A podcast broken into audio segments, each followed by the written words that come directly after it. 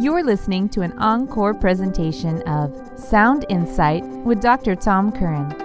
Whereas the mentions of upcoming events and seasons may have passed, the insights still apply to helping Catholics grow in their daily life of faith.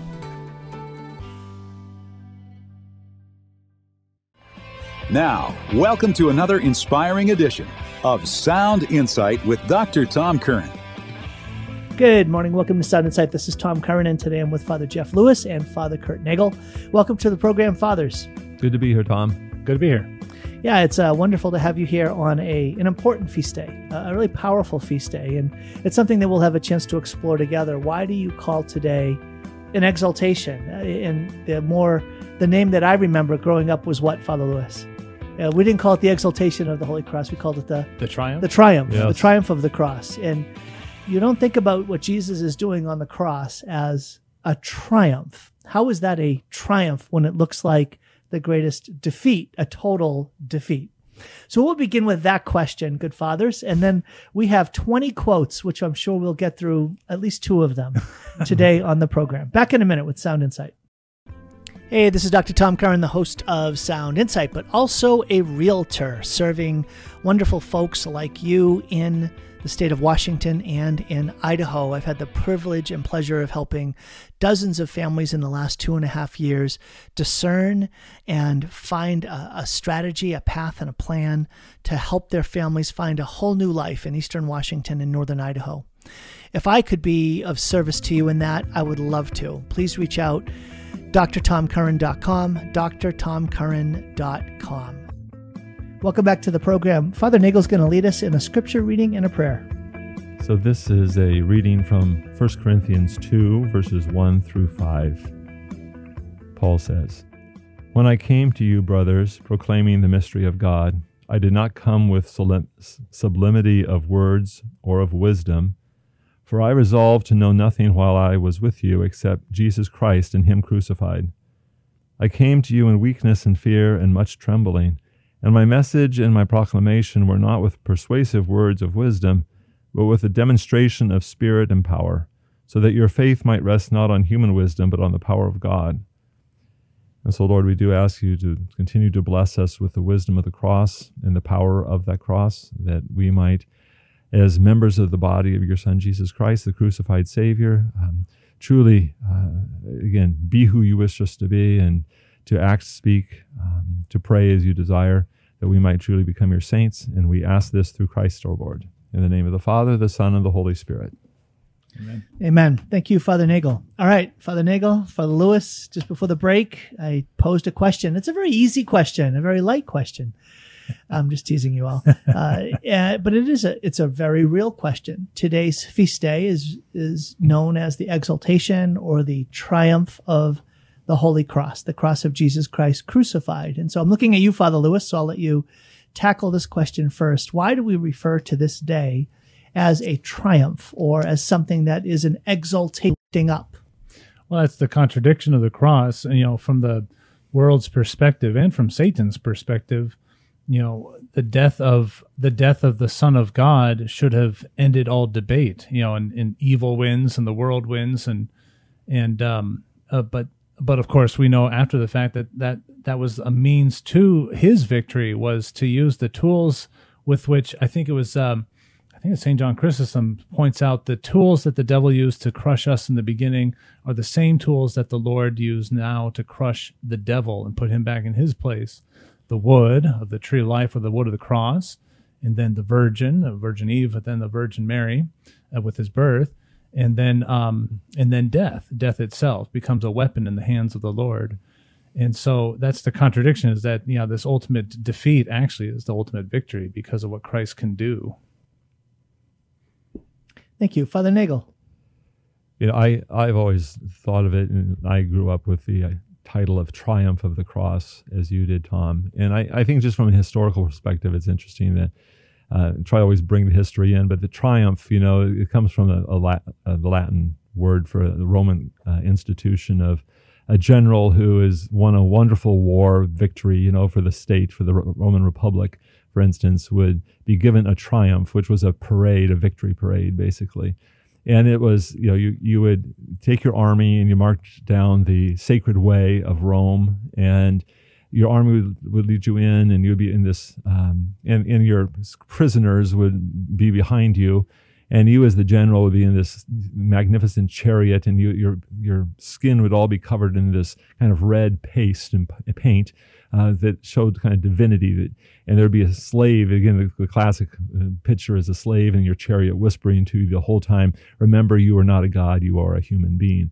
Because again this idea of triumph is the, the divinity is uh, the triumph is the, the godly uh, power and so I, I think about this, about this idea of the triumph of the cross and, and a perfect example of why Christianity is not just another religion. I think sometimes we we can in the modern world sort of lump everybody together and say there are many pathways to the same mountaintop you know all religions are basically the same and that sort of thing uh, a syncretism not ecumenism but syncretism where you're just saying it doesn't really matter we're all kind of the same saying the same message and it's obviously not true if you think of the cross I mean, how many other religions are talking about the fact that the way to our glory is that we should be crucified and that we should be tortured and so again, I just think that there, just remember that next time somebody says, yeah, we're all kind of the same.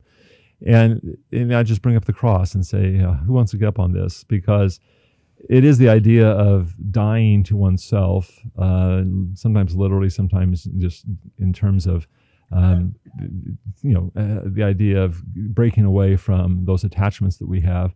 But it's through the suffering and death that we come to eternal life in heaven. And so it's that paradox that Father Lewis is talking about and I, again, the idea that the, tri- the true triumph is not this great victory um, that's open and obvious to the world, but it's this hidden victory that's won by this Messiah, the God man, who leads us to this heaven. It's, is who would have thought? Again, I think that's part of the Christian religion. Who would ever think? Uh, and so, again, that mystery of the, the, the strange way to heaven is through this cross that's really something, you know, Father Nagel. I, I, admit I did not know that meaning of triumph you know, with the great parade and and the you know the ones who were defeated coming behind. I've seen it in movies, right? But I didn't realize that that was referred to as the triumph. That was the ultimate. That's an ultimate. It's like the Medal of Honor given the Roman Republic. The highest honor you could give someone was to give. And again, the the way you gained honor in Rome was to defeat this Roman's vict, you know enemies. And so this was the ultimate. The ultimate triumph was to be awarded by the Senate a triumph. And that's from so then on, you would that's a title, triumpher. Um, once once you had had a triumph, that was part of your name at that point. Uh, it was it was um, again the the highest accolade you could have.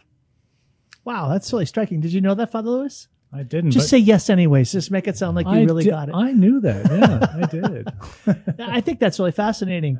And what it makes me think of is we who are imitators of Christ is there something like that, that Jesus Christ on his cross triumphs? He triumphs through the very tool that was used to, to destroy him, to kill him.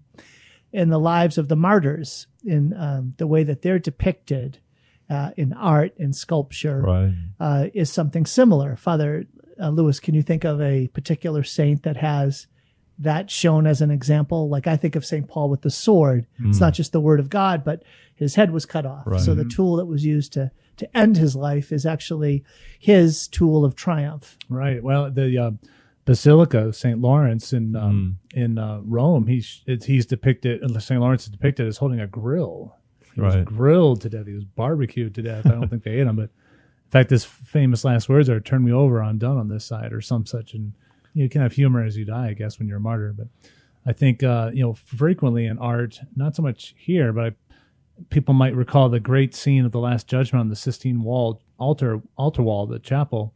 One of the figures you can identify is Saint Bartholomew because he's holding his skin that was flayed from him, and uh, and he's in his glorified body, but he's still holding his his skin that was taken from him in his earthly death. And so, in a way, he's like holding his how he died too, his own flesh.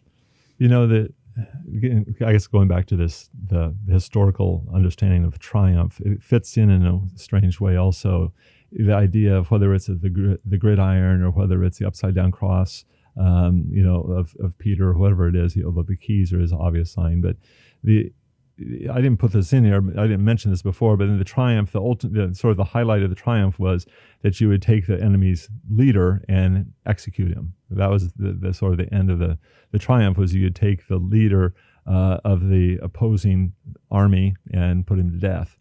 And so the idea of the triumph being actually uh, through this death is again this weird uh, uh, turning over in paradox, uh, this this juxtaposition of opposites of the Roman world. And I think when Christ came into this Roman world, his idea really was to overturn this the triumph, and and so that the the killed prisoner, the executed prisoner, is actually the the, the commander and, and and chief, the the general of the army and the king, uh, Christ the King. So again, I think that whole idea just underlies the fact that what Christ did and how he died and, and the, the nature of salvation is so opposite of what the world imagines. So this actually makes me think about the the way in which revelation, God God reveals the truth. One of the like points of um, of contention and and speculation among theologians is is revelation more continuous with reason or more discontinuous mm. With reason? In other words, how much does grace build on nature? And so you can see an elevation of thought to a higher level. And how much of revelation is a reversal and a tipping upside down of what we would know by reason? Mm-hmm. And the church actually has an answer for this. It's in the Fourth Lateran Council. And it's that for all continuity between God's revelation and human reason, there's a greater discontinuity. Mm-hmm. And so that leads to some very interesting conundrums. So, for instance, um, is God good? And uh, if you want to be a clever theologian, you can say it's more true to say that God is not good than it is to say that God is good. Not because God is not good, but because the human concept of goodness is so limited, so finite, and goodness in God is infinite, that it infinitely surpasses any concept of goodness that we know. So that it is actually more true to say that God is not good because he has a surpassing goodness that is infinitely beyond our own understanding or concept of goodness itself. Mm. So that I think has an application here there's a way that it can shine a light on the idea of how can a cross be a triumph when it looks like a defeat. And and so uh, the idea that when we bring a truth to the world like this is a triumph we should expect that it's going to be discontinuous with people's own experience of triumph. That they're going to just experience it as a defeat. Mm. And I want to ask you, fathers, that how often are you going to be talking with people who have only experienced, let's call it the de- defeat quality of their crosses, mm-hmm. but have not yet been, let's call shepherded or enlightened by grace to realize that this is actually God's path for them to overcome, to come to a, a whole new level of, of victory over that which they have only experienced as a defeat. Father Lucia, nodding your head. Well, I was thinking, you know, this is a message of of suffering, salvific suffering, redemptive suffering. People look at their own sufferings, and it's so tempting to think, "Well, woe is me," and why does this have to happen to me? And and it, you know, it, it hurts so bad if it's physical suffering and these kind of things. It's in our weak nature, it's so easy for us to to lose sight of of of uh, you know of what what good can come from this and and should come from this if we would allow God in and who knows but that this is the path toward our toward our sanctification and our sainthood is this suffering you know this martyrdom for St. Lawrence or this martyrdom for St. Bartholomew and so on you know or this day-to-day grind this day-to-day martyrdom of of the majority of us and um anyway yeah that's what I was thinking of you know is is that's the paradox again is that it's in our own sufferings that that we can participate in that triumph and when we find a way to see that our sufferings are a participation in the sufferings of Christ which achieved our salvation and we can participate in that salvation uh, more abundantly and more life-givingly um, if we if we align our sufferings with him well, isn't that the whole theology of martyrdom, right? The right. martyrs are not victims, but they're victorious. Mm-hmm. So, um, and you know, it just uh, it's it's worth pondering further. Um, I'll leave this as a last statement, and then we will get to these quotes. Okay, we will eventually get to these uh, wonderful quotes from saints on on this, but it it makes me think of um, the the idea that sometimes it's precisely a breakdown in people's lives that lead to the breakthrough in their lives. That if everything just goes well, um, you're not simply going to just go from all the good things that are happening in my life to radical conversion and surrender of my life to God. But it's only and often at times when there is some radical breakdowns, things go really, really badly, and we actually become confronted by our own brokenness, our own desperate condition, our own radical incapacity in the face of what we're facing, that we become truly opened not only to God, but to surrender all that we are and have to God. So it seems to me that like it's not simply God's love magnetically draws us from the heights of all good things to even holy things, but it's sort of God's love drags us from hell up to heaven, mm. like sort of through the cross. Now is that too strongly stated, Father Nagel, or is that something that you'd? No. How would you? How would you? How would you rea- react to that? I think it's perfectly true. I think it's I. I think that would be a great homily and a great message for somebody in a parlor. Uh, you know, I it's it's in some ways the the basic pastoral question. Uh, you know, the question of suffering or evil. How it, it, takes it various forms, but it is what it is, and and I think that that it's the mystery of uh, pastoral life. Really, I think at least it's the, the the main one, and so to somehow um, to present that in such a way that it, it it can be grasped is is key. I do think the the, the problem is also at the same time you're dealing with faith. Um, the you know it takes faith to see that in some sense. Although sometimes again the breaking the breaking down of one's own comfort level is, is what allows faith to break in. But but it is the the ultimate question of how it's easy. It, not easy. You, you said it very well, and sometimes it's it's hard to say well. But I do think um, it's it can all it can be is presented. Um, it can't you can't argue somebody into that. It, it, can be presented, proclaimed, but then it's up to God and the person and to be able to um, take it in and make it real and and powerful for them. Father Lewis, any comments on that? Well, another way of uh, I think uh, maybe of um, imagining or or understanding your theological point is what is often said in uh, the secular world is, you know, you got to hit rock rock bottom before you can begin that path to redemption. I think a lot of folks like they see someone in the in the grips of addiction, and you try, you know, like Father Nagel saying, like you can present something to them, but they gotta want it, and grace has got to help them to see it, I guess. And and someone in the grips of addiction or al- alcohol or drugs, what have you, and you know, they haven't hit rock bottom yet. They're still, you know, they're still going down, and they're just not open to discussion or open to a new path in life until they hit it and then and then they hit it. And then you know hopefully they hit it in a way that doesn't completely destroy them and then they can begin that path. Now they're open to going to aa or or whatever it is.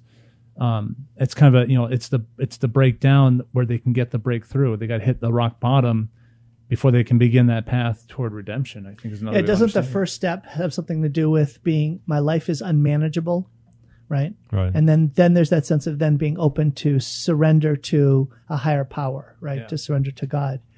Um, and wasn't the founder like one of the co-founders who wrote that big book? The wasn't he Catholic? I heard that he he developed the twelve steps based on a Catholic understanding of confession. I hadn't heard that, but um, I wouldn't be surprised knowing what I know about the twelve steps. Yeah. Yeah, I had heard that too. I, I don't have the. I'm not an expert on it, but I have heard that. Well, I'm just going to say Father Nagel said that, you know. All right, we're up against a break. When we come back, we're going to offer some reflections on insights from the saints on the gift of the cross. Back in a minute with Sound Insight.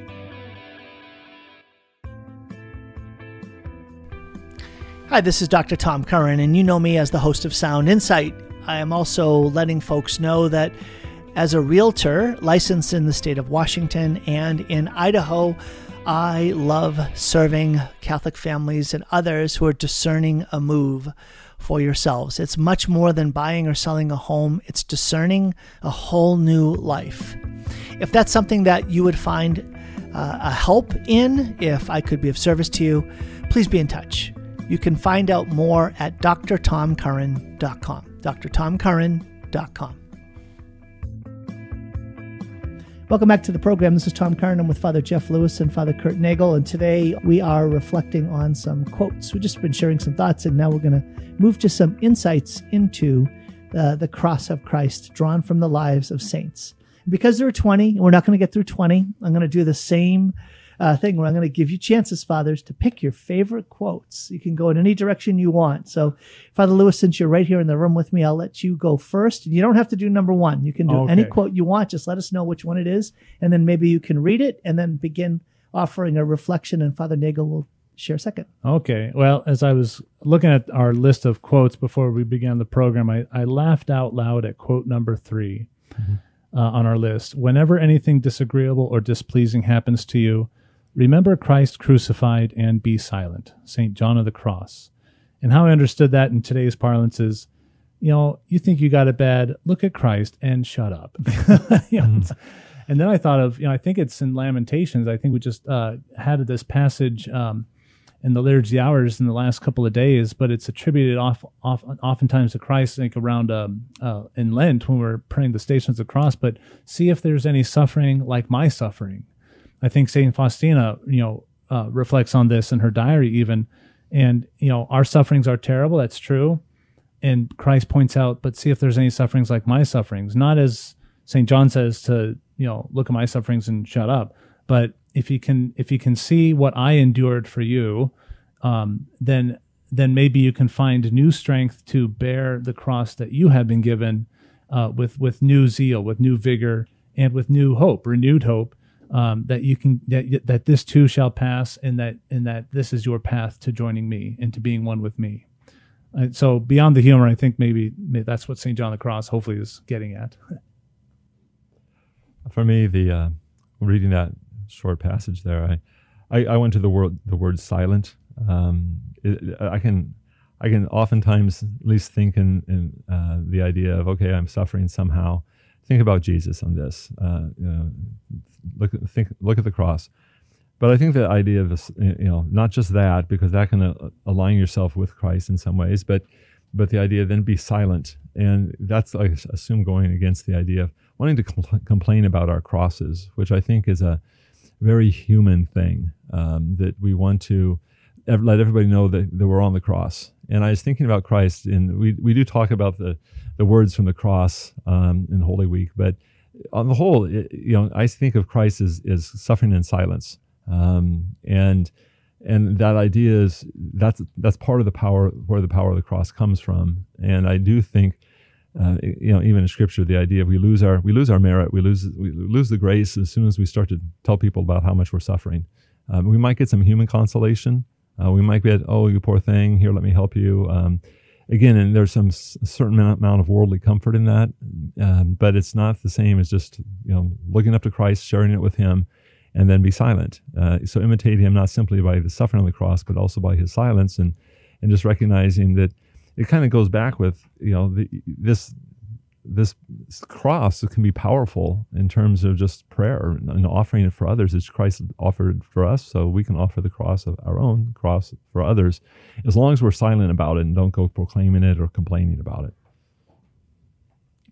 So I like what you did, Father Nagel, when you referenced this as these are the crosses that happen to our lives.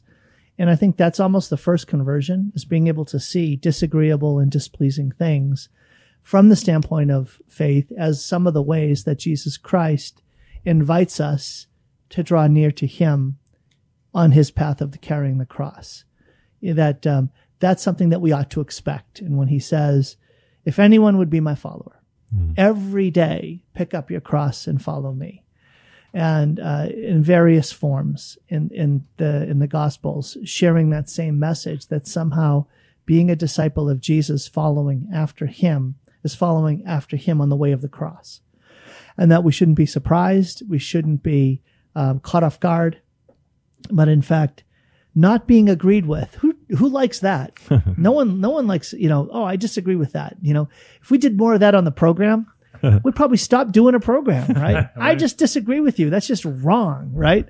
So uh, that kind of conversation is not it's not pleasing right? So uh, when you're in situations that are displeasing to you and are disagreeable to you, you probably want to avoid those things. Hmm. but somehow we're being drawn into a whole way of life that involves the willingness to somehow experience in them, experience as those things are happening, our very union with Jesus Christ that is having a benefit on this world that's maybe greater than anything else that we're doing. Any words or deeds or or other, you know, acts of prayer, the willingness to to be close to him on the cross is in fact the most one of the most important works we'll ever do. So, okay, great. Um, Father Nagel, it's your turn. Where do we want to go from here? I know Father Lewis stole your John of the Cross quote since you love him so much. I do like John of the Cross. Just offer that up. Offer it up. Be, I, be silent I was, about it. I wasn't going to say anything silent. until you talked about it. But it was very disagreeable, Yeah. right? I'm going to go on with my other favorite Carmelite, though, the number four with St. Teresa of Avila. Um, so she says, When we are overcome by sadness, fear, or suffering, when the pains of loss overwhelm us, when evil seems to have taken power, let us look to the cross and be filled with peace, knowing that Christ has walked this road and walks it now with us and with all our brothers and sisters. I was thinking about this in terms of yeah, the Im- one image is that, that comes out is the good thief and the bad thief um, on the cross, and I, I think of that this idea of the. I, I think actually those two figures can be a, a, a useful meditation when talks about when we talk about the exaltation of the triumph of the cross for ourselves. Is first of all in our cross we're beside Jesus, so He's there with us on the cross, and there, then there's these various reactions that we can have to that. We can have the jeering, angry, accusatory bad thief, you know, hey, why don't you get us off this thing? And if you're really God, you know, all this if, if, uh, why don't you? As opposed to the good thief who would say, you know, Lord, you know, just remember me. And the peace that comes with that when Christ says, yes, you know, this day you'll be with me in paradise. And I think that idea that, that Christ is walking with us on with our crosses, that he's there beside us, that he's part of this experience, um, and that can bring us peace with that. And so, again, I think that idea of the of the good thief who is very much a sinner and uh, has wind up in a horrible place through his own actions or whatever, and and yet has found Christ in this experience that brings him peace. I think that's something to meditate upon. Now, I was wondering, you know, there's a that famous story of Saint Teresa where she's riding along to one of her monasteries and she falls off her horse or something. It bucks her off uh, when it gets frightened, and she says to God, "If this is how you treat your friends, no wonder you have so few." I wonder if she said this quote after that, because when we are overcome by sadness, fear, or suffering, she was suffering the embarrassment and the pain of falling off a horse. You know, look at the cross and be filled with peace. Well, she's griping at God. I don't know if she was filled with peace, but anyway, it's it's interesting. You know, I, I I point that out to say, you know, here's a here's a measure of complexity of the of the personalities of the saints. Is you know, if she's if she kind of reflected on this and said this quote before that episode, you know, she could take her own advice. But then the humanness of Saint Teresa took over in that one instant. But but uh, then she might have been reminded, oh, you know, I should have, you know, thanked the Lord or, for this moment of grace and of suffering and to be filled with peace. And then she went off to confession to St. John of the Cross, I suppose. yeah. um, you know, but uh, to look at the cross and be filled with peace is that, you know, I keep looking at that, that quote and I keep going back to that, that it's, it's a, that paradox of the cross again. That's a, that's a torture device. That's an execution device. How is that supposed to fill me with peace? We got to look through the cross to what it accomplished, through the cross to the glory was uh, kind of a theme of my homily for my parishioners last week. And we got to look through the suffering to the salvation, through the pain to the joy, through the cross to the kingdom. And, um, and when we can see through the cross, we can look to the cross and then through it to see what, what, what it promises and what the fulfillment of that promise looks like. And hopefully that would give us peace and hope and joy and all good things besides. So I think of that. So I like that principle, and I say that Saint Teresa is applied to let's call it extreme situations. Like if you look at the language here, it's not just oh when you're having a bad day and you have a toothache. It's when you are overcome by sadness, fear, or suffering. Overcome. That's heavy. And when the pains of loss overwhelm us. So it's not just, you know, little bits, but again, you're overwhelmed. And then, and evil seems to have taken power. It's not just that, oh, you're being attacked or snipped at, right? Uh, and, and then in those circumstances, look to the cross and be filled with peace.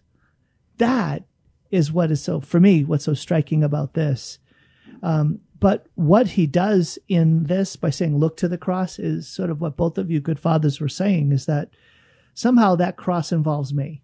Somehow that Jesus Christ's death on the cross is connected to my life. Um, and I think of a, uh, I'm going to play off of a quote. Why do good things happen to bad? I'm sorry. Why do bad things happen to good people? We should uh, shift it a little bit and say, why did the worst thing happen to the best person? Yeah. Right? Because the worst thing that humanity ever did was killed the innocent Son of God. Um, but I love this.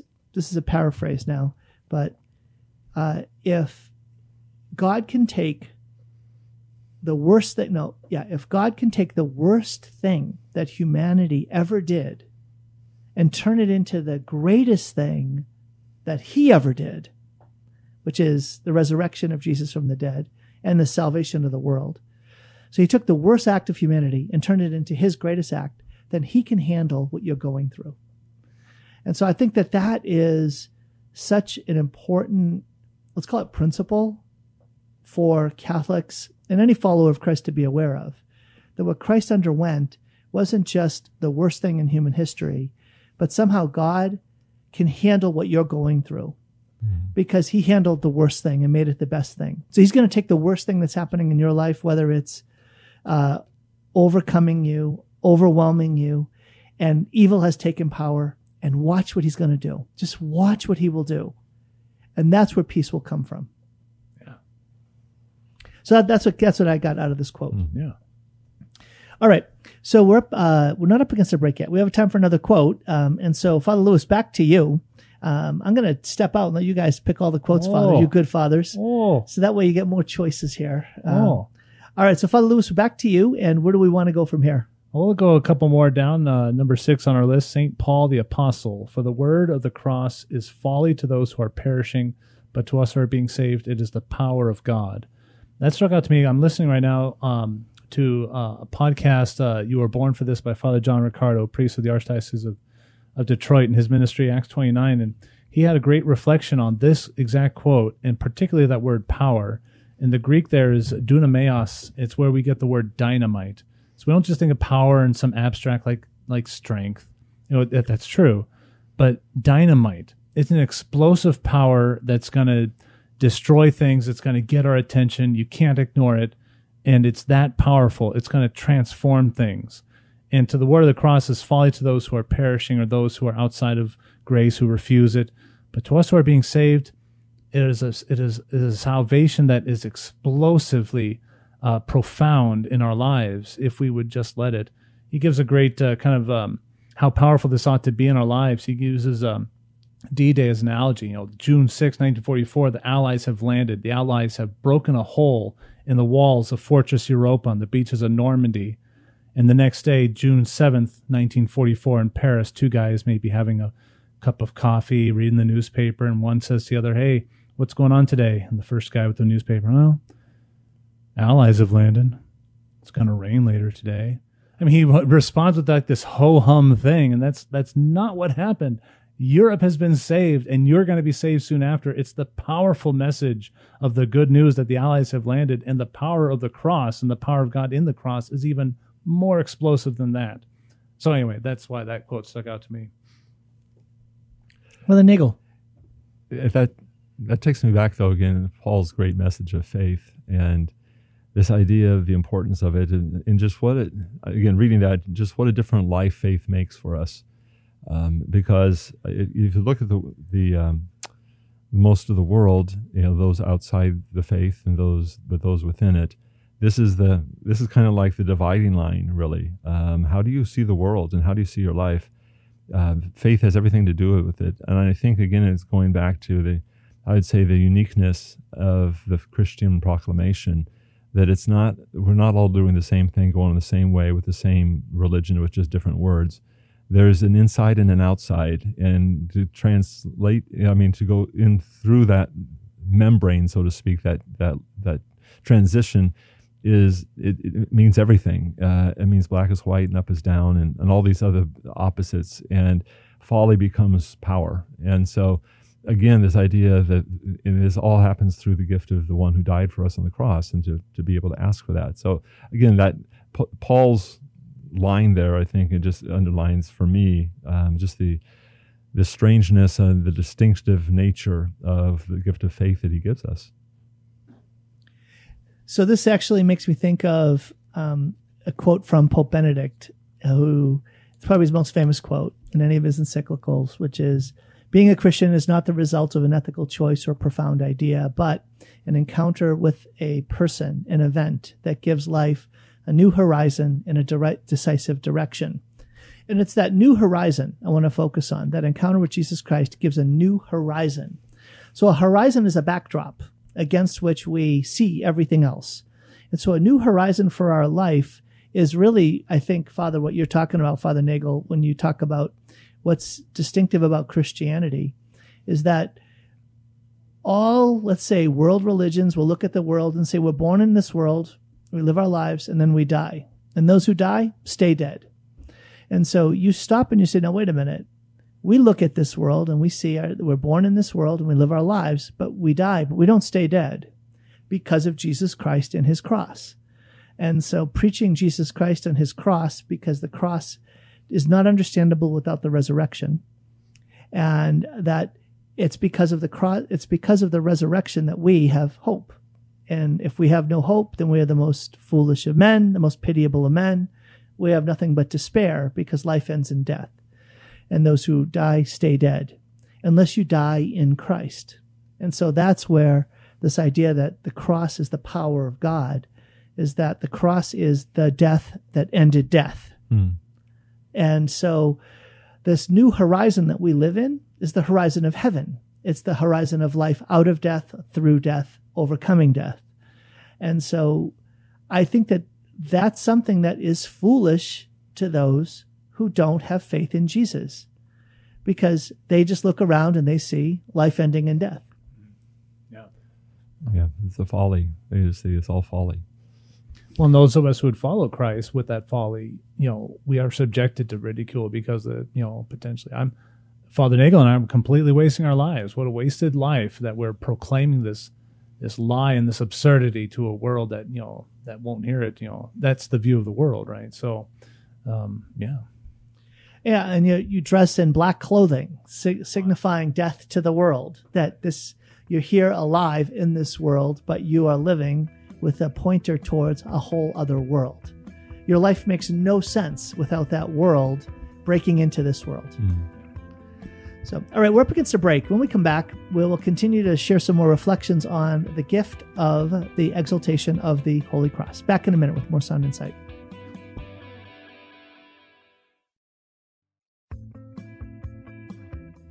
Welcome back to Sound Insight. This is Tom Curran with Father Kurt Nagel and Father Jeff Lewis on this beautiful feast day of the Triumph of the Cross. And uh, I think it's Father Nagel's turn to uh, choose the next quote we're going to read. I'm going to stay well, uh, with a with a Teresa, but a different one. Saint Teresa of the Andes, number seven. We are co-redeemers of the world, and souls are not redeemed without the cross. I just I like that little quote um, simply because it, it it underlines the idea that the cross is an instrument, a tool for us, a weapon. I mean, there's different ways you could look about that, but we're expected to use it. Um, that in terms of being a co-redeemer of the world, that, that our own suffering, um, our own prayer through, coming from that is meant to be redemptive. Uh, we are co-redeemers. And so it's, you know, you've all heard the idea of offer it up, um, you know, offer up your sufferings for uh, the intentions that you want to have for the loved ones that you have. But it is very true in terms of just the power. I, I think sometimes that Christ wants an army out of his church, the church militant, but I think none of us really draw the weapon very often. Um, and so we're, we're left kind of defenseless and weaponless because we don't employ the cross and the sufferings that we do have in terms of petitionary and other kind of prayer. So again, it's that whole idea of um, a weaponless army is not going to do very well, and that this is be some ways in which we could say, oh, wait, wait a minute. Um, what is happening in my life? As Tom said, the first thing is to identify crosses as crosses, but then why not pick them up and use them as we're supposed to? I'm not familiar with St. Teresa of the Andes. Uh, this quote here is interesting, I find, because she, in two sentences, she touches on what have become, I think, uh, uh, two pretty significant controversies of the Catholic faith. This idea of uh, co, like Mary as a co-redemptrix with Christ, and well, all of us are that if we know what we're doing with our suffering and what the cross means. And souls are not redeemed without the cross. So that implies that implies uh, very uh, clearly, I think, that that there's no redemption outside of Christ. And a lot of people in our pluralistic world be like, "Now, wait a minute, you're just making yourselves sound like all all you know all that and and holier than thou and all that." But yeah, anyway, so she, it's interesting. She speaks. I wonder what era she lived in. I don't know much about her at all, but she speaks to, to both these kind of controversies that that um, that we uh, Catholics are made to face today and have an answer to, I guess, to our non-Catholic brethren and some of our Catholic brethren. But but uh, you know, co-redeemers of the world. You know, we are we are a co-redeemer. You know, Mary is a co-redemptrix. We're, we are this precisely because Christ won the victory and extends the share that victory to all of us, and and um, and, and wills it so and, and wants it so, and uh, and souls are not redeemed without the cross. You know if we pick up our cross, we can do something, as Father Nagel said, offer up our sufferings, offer up our cross for uh, for someone else's uh, salvation in some small way as a gesture of prayer. Uh, for if if if nothing else, that they know that they have uh, a, a, compassionate soul in you, and that brings them some peace, which may open them up to uh, to receiving more graces. Um, all these things can happen so the concept of redemption and sort of modern controversies, I think of St. John Paul II. So as you know from his encyclicals, his sort of preferred title for Jesus was Redeemer. You know, the first encyclical Redeemer of man. And then almost all his encyclicals that relate to Christ are called Redeemer. So on the Blessed Mother, Mother of the Redeemer. On St. Joseph, Custodian of the Redeemer. Right? On and on, the mission of the Redeemer. Mm-hmm. On and on we go. Um, and so for him, the the Paschal mystery is so crucial. Now you may also be aware that one of his preferred quotes in the Second Vatican Council comes from Gaudium et Spes 22 that says, "In a way known to God, the Holy Spirit offers to every human being the possibility of being associated with the Paschal mystery, with the saving mystery of Jesus Christ. And so, therefore, to salvation. So, in a way known to God, now, in other words, not only to those who are baptized and those who get taught a spirituality that says pick up your cross, or those who read the gospel, or Christians, but in a way known to God, the Holy Spirit offers every human being the possibility of being associated with, participate in, share in the paschal mystery of Jesus, which is his passion, death, and resurrection. And the interesting thing is, is that he offers some thoughts about this. He offers some reflections on how does this happen? And do you know one of the places where he says this happens? I'm looking at you, Father Lewis, but I'm also asking you, Father Nagel. It's in human labor. Mm-hmm. That he actually reflects on the way in which many people around the world, not Catholic, not Christian, but just human beings, labor. And they're laboring sacrificially hmm. uh, for their families, working in the coal mines, working, slaving away um, in order to provide for their families or because of the forced conditions they're under. And John Paul II speculates that this is possibly a way that the Holy Spirit is linking individuals who never hear the gospel the opportunity to share in the saving mystery of Christ's cross. Isn't that fascinating? Yeah. Mm. In terms of quantity of the Lord's time on earth, though, that makes sense. Um, you know, he spent three decades in the house of a carpenter, three years proclaiming the gospel as, you know, in Revelation, and three hours on the cross. And sheer quantity of time, the labor he put forward, and just the mundane kind of busyness of home life. Um, was was far more what he did, and and um, and so the saints will talk about everything that the Lord did is somehow somehow a manifestation of the redemption that He's win, wins for us. So, yeah. Mm. Any thoughts, Father Nagel? No, I, I, I, I have not read. Uh, maybe I'd read it, but I, I don't remember that uh, quote from John Paul II. But I, I do think it's a powerful um, idea of the the universality of the Paschal mystery and, and, the entrance to it, and and somehow the cross being powerful in everybody's life. And I think there are lots of people who just work, work, and they and you know they they don't understand, but the suffering is real, and and there's meaning to it at some level, and trying to provide for family and now the charity, and so I do see how this is for many people this is a suffering, and so uh, again to offer hope that way by saying, you know, this is one of the ways that God of the universe is reaching you. Yeah, he um, he spends a, um, a lot of very profound thinking and reflecting on, um, let's call it sort of bridging two weak positions. One is um, inclusivism, which is that syncretism that says all religions are essentially the same and are all paths to God, and a extreme form of exclusivism that says unless you are baptized in a member of the Catholic Church, you will not be saved. Mm-hmm. And so, how do you find a way that says all God desires the salvation of all. All that are saved are saved through Christ, and all that uh, saving grace that Christ brings to the world comes through the church. So it has an ecclesial dimension. But that doesn't therefore lead to the conclusion that all are all that are saved are baptized members of the Catholic Church. And so he spends a lot of time reflecting on this, and it's part of what motivates him to do and under, uh, undertake interreligious dialogue the way that he does. So. Mm-hmm that's for another show, though. okay, we're up against a break. When we come back, we'll dive more into quotes on the cross of Christ. Back in a minute.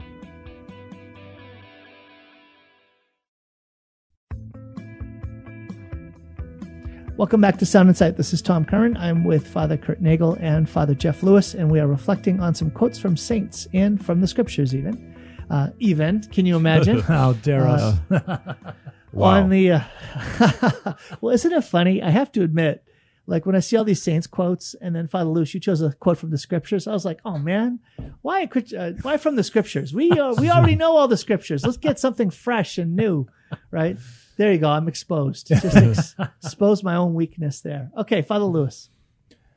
On our on our list, uh, quote number fourteen, our 20th century martyr Saint Maximilian Kolbe, "The cross is the school of love." Um, it made me think, you know, in, in reflecting on the on the on these uh, statements about the cross and and uh, the cross of Christ, this made me think almost immediately of of um, an anecdote or story of the lives of Saint Bonaventure and Saint Thomas Aquinas. Saint Thomas Aquinas asks Saint Bonaventure, you know, how is it that you're able to write so wisely about the the faith, or you know, he asks some question. And Saint Bonaventure simply answers by pointing to a crucifix. You know, the idea, my wisdom comes from the cross. That is my school. I think uh, Saint Bonaventure does one of the saints. Uh, I'm guessing. I always guess with the saints because they're also wise, wiser than me. But I think it's Saint Bonaventure. You know, talks about you know, you, want to learn about patience. Look at Christ on the cross. He endured that uh, suffering for th- you know for three hours until death.